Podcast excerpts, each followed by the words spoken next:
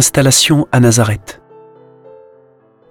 Après la mort d'Hérode, voici que l'ange du Seigneur apparaît en songe à Joseph en Égypte et lui dit Lève-toi, prends l'enfant et sa mère et pars pour le pays d'Israël, car ils sont morts ceux qui en voulaient à la vie de l'enfant. Joseph se leva, prit l'enfant et sa mère, et il entra dans le pays d'Israël. Mais apprenant qu'Archélaüs régnait sur la Judée à la place de son père Hérode, il eut peur de s'y rendre.